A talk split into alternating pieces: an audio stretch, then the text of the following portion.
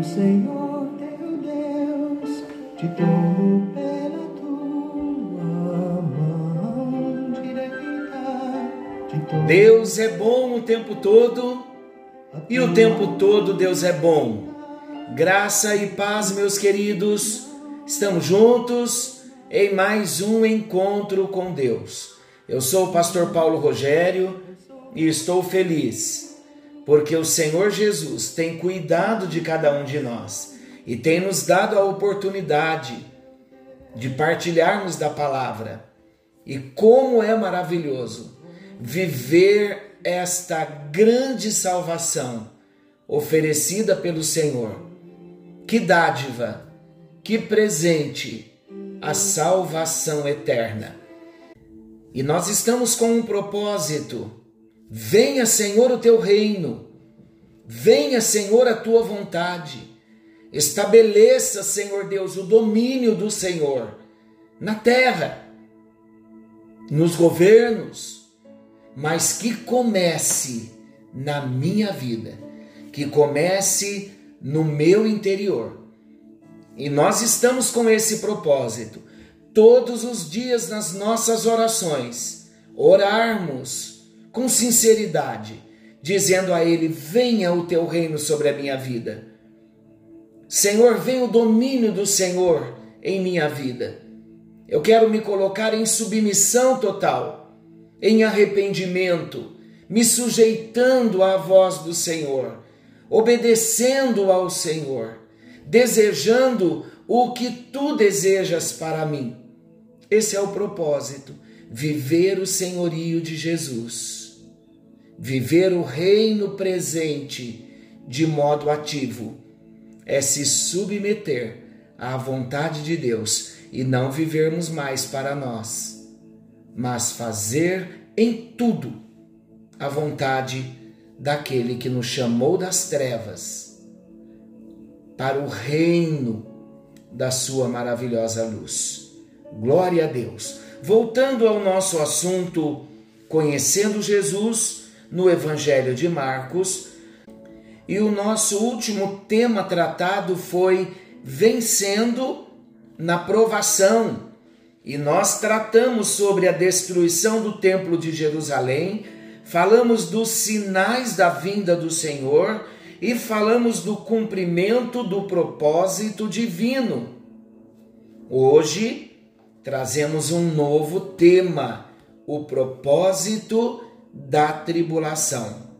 Está em Marcos, capítulo 13, versículos 14 ao 23. Vamos à leitura? E Jesus continuou: vocês verão o grande terror no lugar onde não deveria estar. Então, os que estiverem na região da Judéia, que fujam para os montes. Quem estiver em cima da sua casa, no terraço, que fuja logo e não entre para pegar nada. E quem estiver no campo, que não volte para casa, a fim de buscar as suas roupas. Ai das mulheres grávidas e das mães com criancinhas naqueles dias. Orem a Deus para que isso não aconteça no inverno, porque naqueles dias haverá um sofrimento tão grande como nunca houve desde que Deus criou o mundo, e nunca mais acontecerá uma coisa igual. Porém, o Senhor diminuiu esse tempo de sofrimento. Se não fosse assim, ninguém seria salvo. Mas por causa do povo que Deus escolheu para salvar, esse tempo já foi diminuído. Portanto, se alguém disser para vocês: vejam, o Messias está aqui, ou o Messias está ali, não acreditem, porque aparecerão falsos profetas e falsos messias, que farão milagres e maravilhas para enganar, se possível, até o povo escolhido de Deus. No encontro anterior, no tema citado, vencendo na provação, nós falamos, repetindo para memorizarmos, nós falamos sobre a destruição do templo já ocorrida no ano 70 da era cristã, como também da primeira parte da tribulação de 7 anos, ainda por vir. E agora, então, nós vamos falar sobre a outra parte da tribulação, de mais 3 anos e meio, chamada de a grande tribulação. Ouçam com atenção. O primeiro destaque é o anticristo da tribulação. Vamos estudar juntos. Eu disse para vocês que no final do Evangelho de Marcos há alguns textos escatológicos que falam das doutrinas do que vai acontecer num futuro muito breve. Então, vamos entender juntos. Deus planejou, olha o plano de Deus. Deus planejou espalhar a mensagem do Evangelho da Graça por todas as nações. E isso tem acontecido, queridos, por 2000 anos, através de mim e de você, através da igreja. Temos pregado a palavra, as gerações passadas ouviram a pregação da palavra, a nossa geração está ouvindo a pregação da palavra.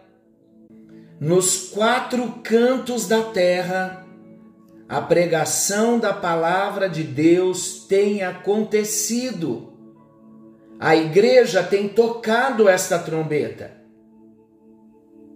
Quando a igreja sair da terra, quando a igreja for arrebatada, eu disse a vocês que é apenas um resumo de fatos que vão acontecer. Quando Jesus arrebatar a igreja, esse evangelho da graça que tem sido pregado pela igreja já não será mais pregado pela igreja. Mas a Bíblia nos conta que haverá testemunhas que estarão pregando, que estarão evangelizando as nações da terra. E depois dessa evangelização, a última chance, onde aqueles que receberem o evangelho, a palavra,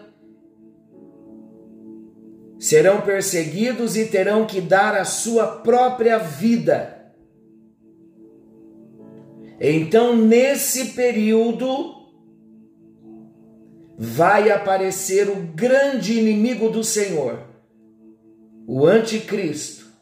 A igreja foi arrebatada, o anticristo vai dominar, a mensagem do evangelho ainda será pregada, mas não mais pela igreja. Judeus pregarão a palavra.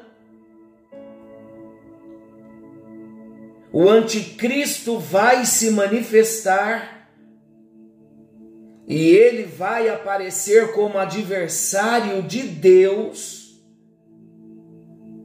quando depois de um aparente tempo de paz, os primeiros 3 anos e meio, a tribulação total 7 anos, dividida em 2 períodos, de acordo com a visão de Daniel, as profecias de Daniel, os primeiros 3 anos e meio dentro dos 7 anos de tribulação, será um período de aparente paz, mas depois dos 3 anos e meio, nos últimos 3 anos e meio, o anticristo se revelará.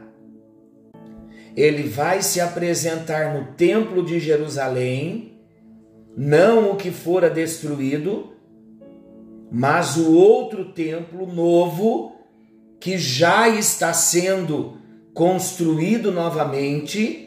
Há histórias que nos contam que esse novo templo em Jerusalém já está sendo edificado, será uma construção pré-fabricada e todas as partes desta construção já está pronta.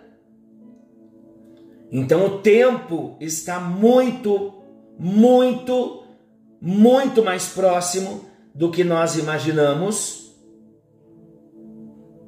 E o anticristo vai profanar esse templo, desprezando todo o valor espiritual do templo. E o que vai acontecer então?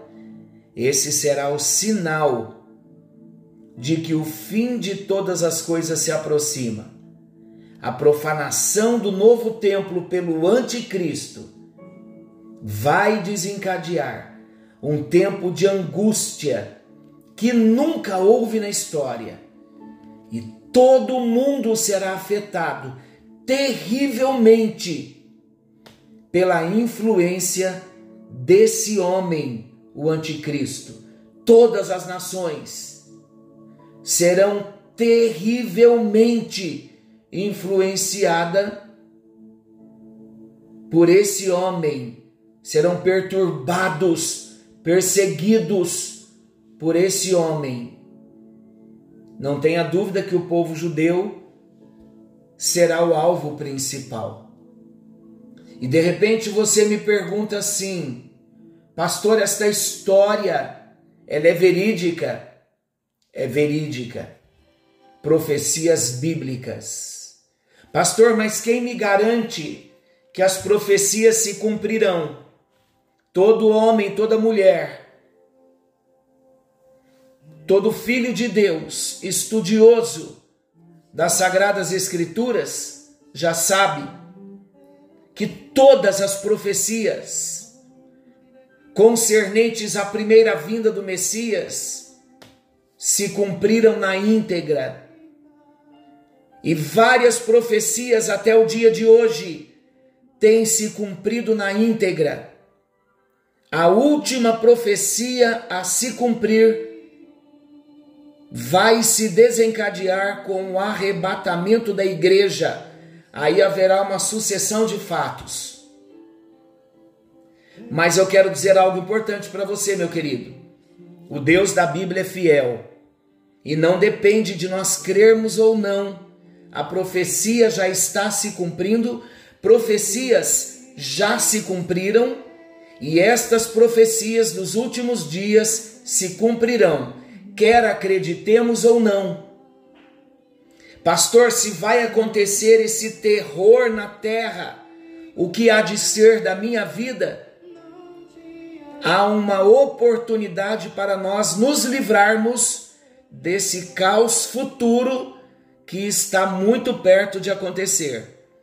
E a única maneira de nos livrarmos é reconhecendo Jesus Cristo como nosso único Senhor e Salvador, rendendo a nossa vida a Ele, servindo ao Senhor, abandonando o mundo, abandonando o pecado e vivendo para adorar ao Senhor, pertencendo a Ele e sendo dele. Somente assim faremos parte da igreja que será arrebatada antes que estas coisas terríveis venham acontecer na terra. Eu pergunto a você: você quer ser arrebatado com a igreja do Senhor? Você quer fazer parte da igreja do Senhor? Hoje é o dia da decisão. Se não tomarmos a nossa decisão hoje e Jesus arrebatar a igreja amanhã, qual será o nosso destino? Vamos ficar na terra para enfrentar a perseguição que o anticristo que será um homem que vai encarnar o próprio Satanás. Satanás estará encarnado no Anticristo. Se hoje algumas coisas que nós estamos vendo num cenário político já nos deixa de cabelo em pé, quem ficar para ver vai ver o terror que vai chegar sobre a terra. Deus não deseja isso para mim nem para você, mas vai se cumprir, e os que não receberam Jesus vão experimentar esse caos que a terra vai enfrentar. Querido e amado Pai Celestial, decidimos hoje entregar a nossa vida ao Senhor Jesus, confessando-o como o único Deus da nossa vida e nos rendendo a Ele, a Jesus, pedindo perdão pelos nossos pecados e passando a partir de hoje a estudar a Tua Palavra e a servir ao Senhor, abandonando o mundo, abandonando o pecado com todas as suas práticas, porque queremos amar a Jesus e queremos ser arrebatados, não queremos ficar para a grande tribulação. Ajuda-nos no bendito nome de Jesus. Amém, amém e graças a Deus. É a hora, queridos, a hora é essa. É hora de voltar para Jesus. É hora de receber Jesus como Senhor e Salvador, porque o futuro escatológico está prestes a ser desencadeado. Fiquem todos com Deus. Querendo o bondoso Senhor, estaremos de volta amanhã, nesse mesmo horário, com mais um Encontro com Deus. Forte abraço, Deus os abençoe. Não se esqueçam que Jesus está voltando. Algo novo está vindo à luz. Venha o teu reino, em nome de Jesus.